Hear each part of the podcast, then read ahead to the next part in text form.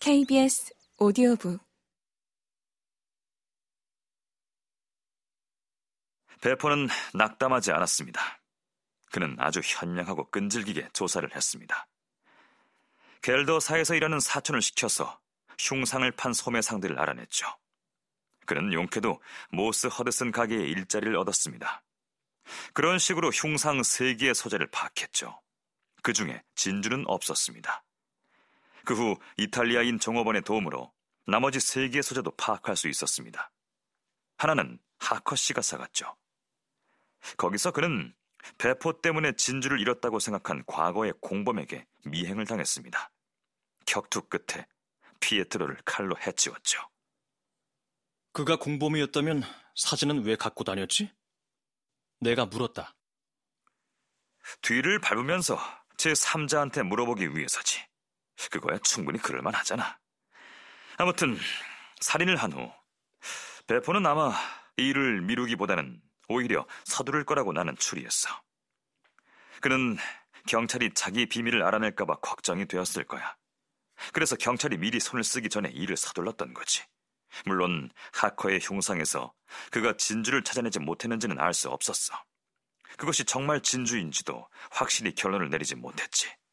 하지만 그가 뭔가를 찾고 있다는 것만은 분명했어. 다른 집에서도 흉상을 밖으로 가지고 나가서 등불에 비춰볼 수 있는 정원에서 그걸 깨뜨렸으니까 말이야. 하커의 흉상은 세 개 중에 하나였으니까 전에 내가 말한 대로 나머지 흉상 가운데 진주가 안에 들어있을 확률은 둘 중 하나였어. 남은 두 개 가운데 배포가 런던에 있는 흉상 쪽으로 갈 게 분명했지. 나는 그 집주인에게 미리 알렸어. 또다시 비극이 일어나지 않도록 말이야. 그리고 우리가 찾아가서 아주 다행스러운 결과를 얻었지.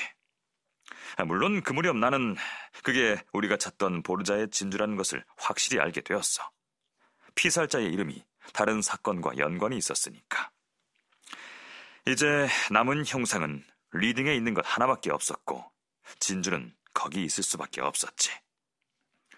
나는 두 분이 계시는 가운데 그걸 소유주에게 샀고 거기 진주가 있었어.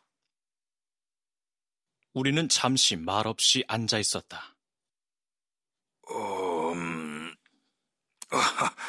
홈즈 씨가 많은 사건을 다루는 것을 보아왔습니다만 이번보다 더 장인다운 솜씨를 보인 적이 없는 것 같습니다.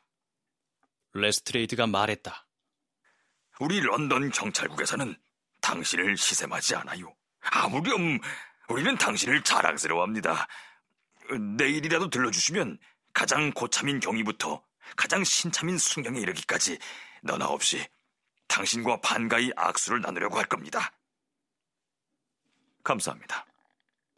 홈즈가 말했다. 감사합니다. 그러면서 돌아서는 홈즈는 내가 지켜본 그 어느 때보다 더 부드러운 인간적인 감정으로 사뭇 가슴이 뭉클한 듯 했다.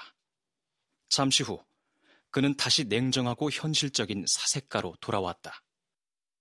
왓슨, 진주를 금고에 넣어줘. 그가 말했다. 그리고 콩크 싱글턴 위조 사건 서류 좀 꺼내줘. 아, 안녕히 가십시오, 레스트레이드. 또 사건이 있으면 언제든 들르세요. 사건 해결을 위한 한두 가지 힌트를 줄 수 있다면 나도 기쁠 겁니다.